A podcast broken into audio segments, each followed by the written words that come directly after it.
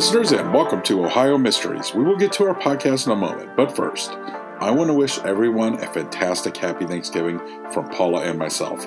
We are both thankful for our OM fans like you. You are the reason why we have kept doing this so long. This was a hobby that has turned into something much bigger than we both had hoped for.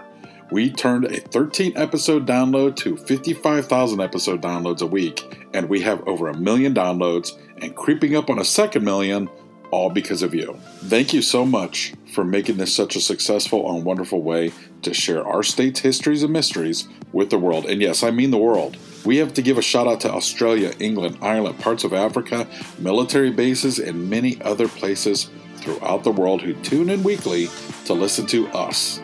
Of course, we want to wish those serving all over the world a special thanks as we know it can be tough being away from your loved ones during the holiday season.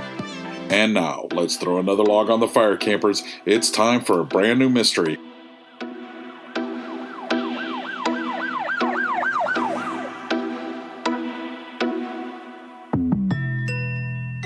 I'm your co host, Steve Yoder, and with us, as always, is our storyteller and journalist who spent 30 plus years with the Akron Beacon Journal, Paula Schleis. Hi, everybody. Coming up Wednesday, our unresolved series with the Akron Beacon Journal continues. This is going to be number 13, and I do hope you've been enjoying that series.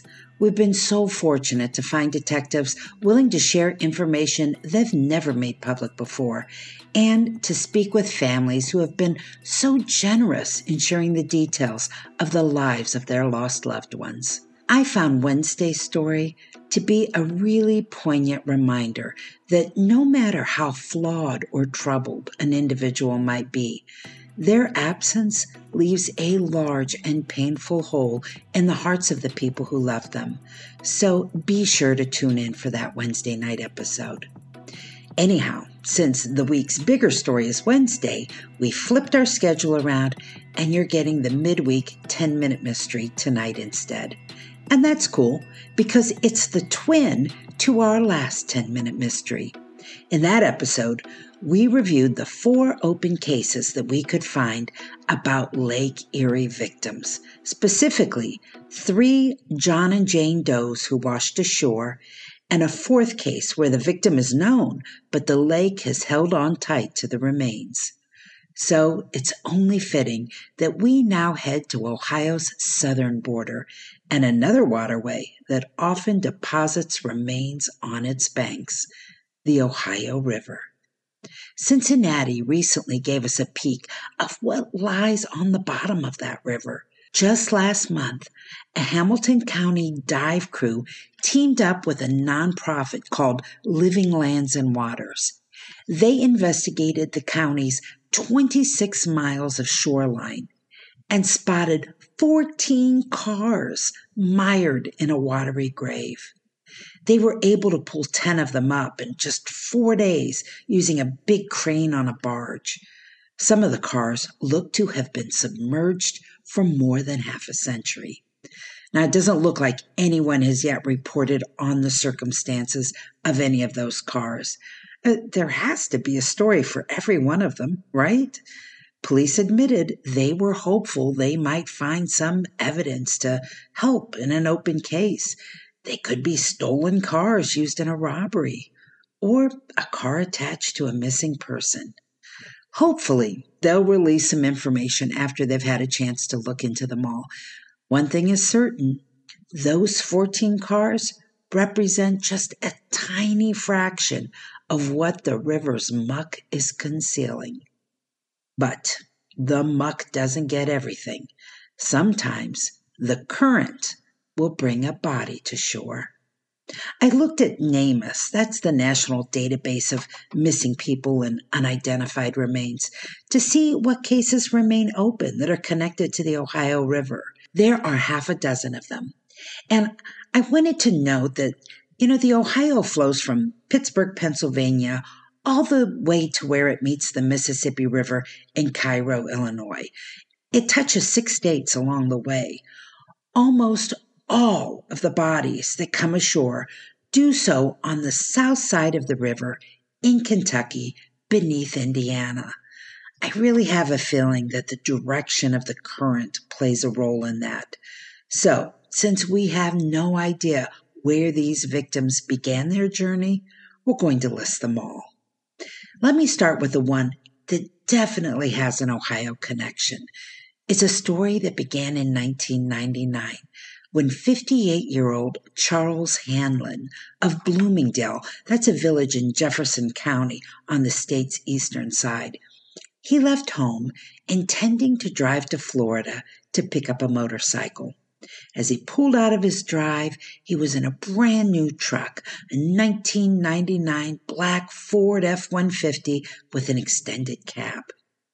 That was October 27 of 99, and it was the last anyone ever saw of him. In 2008, after almost a decade, Hanlon was declared legally dead. That's all we knew until this past spring. In May of 2022, a private dive team in Jefferson County found Hanlon's truck in the Ohio River, right there off the shore in his home county. It looked like he hadn't even left the state yet. Unfortunately, there were no human remains with the truck, and Hanlon's name remains on the NamUs database. But it sure seems authorities believe he was murdered. The dive team reportedly found the car using information from, quote, jailhouse conversations.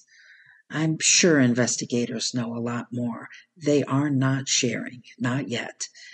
If you have any information that can be helpful in this case, the people to contact are the Jefferson County Sheriff at 740 283 8600.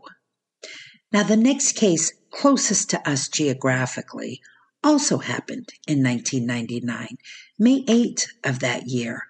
A body was discovered floating in the river across from Cincinnati near the shore of Kentucky's Kenton County.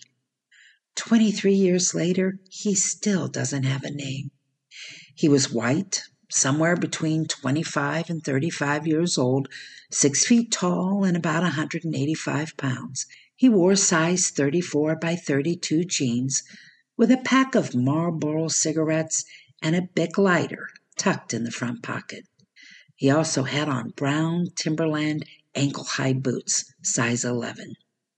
He was too decomposed to tell facial features, but there was this one very odd detail. He had what is called a Morton's toe, meaning his second largest toe was longer than his big toe.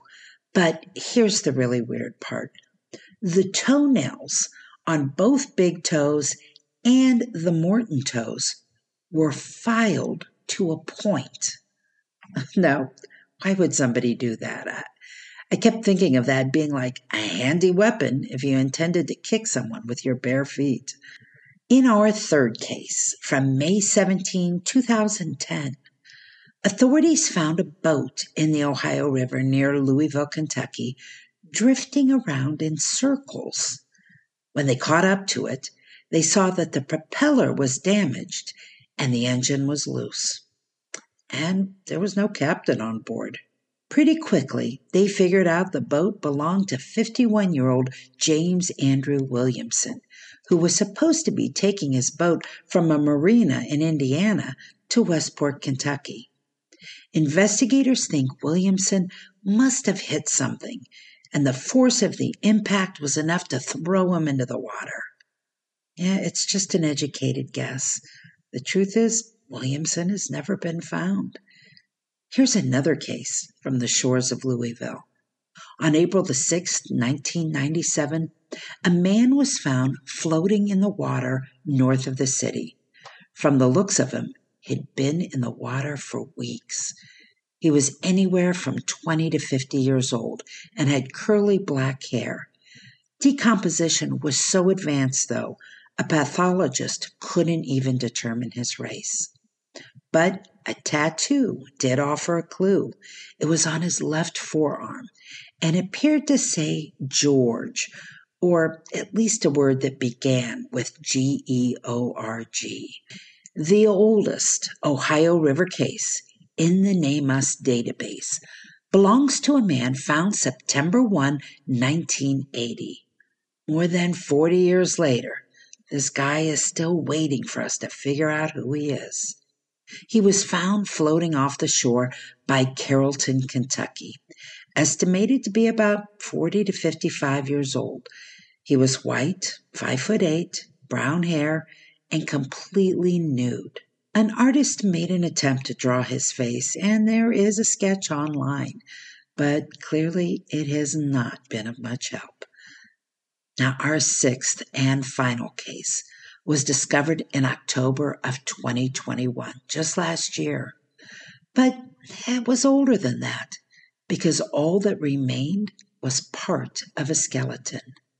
A skull and some other bones were found buried in the mud along the banks of the Ohio River near Henderson County, Kentucky.